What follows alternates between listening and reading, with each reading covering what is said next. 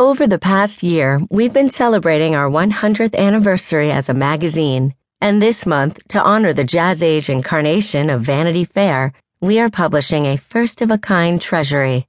Bohemians, bootleggers, flappers, and swells, the best of early Vanity Fair, Penguin Press. The anthology showcases stories published in these pages from 1914 to 1936 by a murderer's row of literary figures who were frequent Vanity Fair contributors. From D.H. Lawrence to Colette, Robert Benchley to E.E. E. Cummings, Carl Sandburg to Langston Hughes, Gertrude Stein to Jean Cocteau. The book provides an inebriating swig from that great cocktail shaker of the Gatsby era, comprising 72 classic pieces in which unforgettable writers offer their views on how to live well in a fast changing age. Herewith, some excerpts. P.G. Wodehouse, The Physical Culture Peril, May 1914.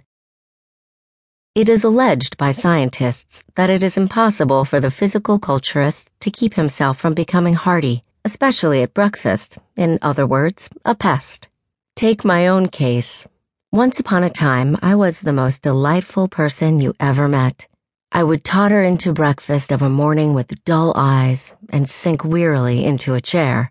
There I would remain, silent and consequently inoffensive, the model breakfaster. No lively conversation from me.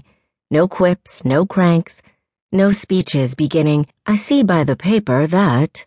Nothing but silence. A soggy, soothing silence. If I wanted anything, I pointed. If spoken to, I grunted.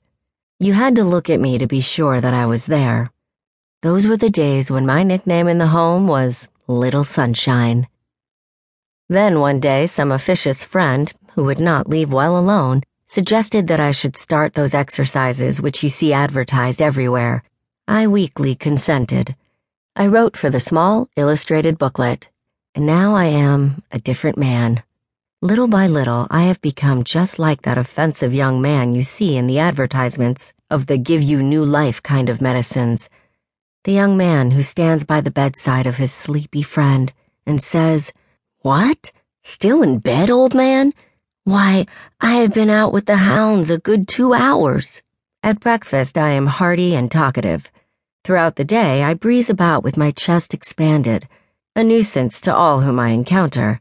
I slap backs. My handshake is like the bite of a horse.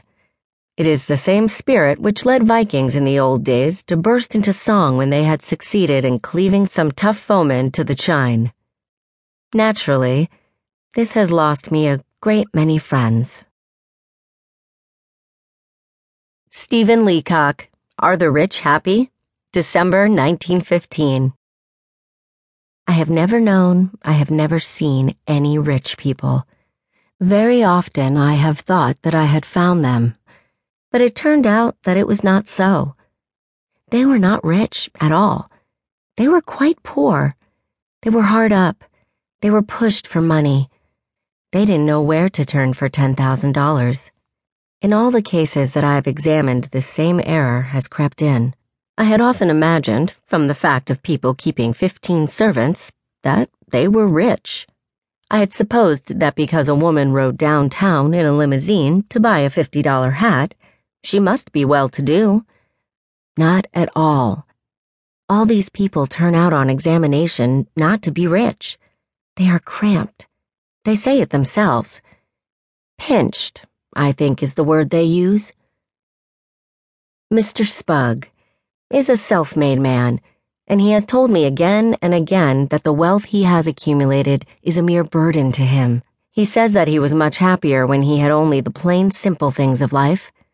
Often, as I sit at dinner with him, at his club, over a meal of nine courses, he tells me how much he would prefer a plain bit of boiled pork with a little mashed turnip he says that if he had his way, he would make his dinner out of a couple of sausages fried with a bit of bread.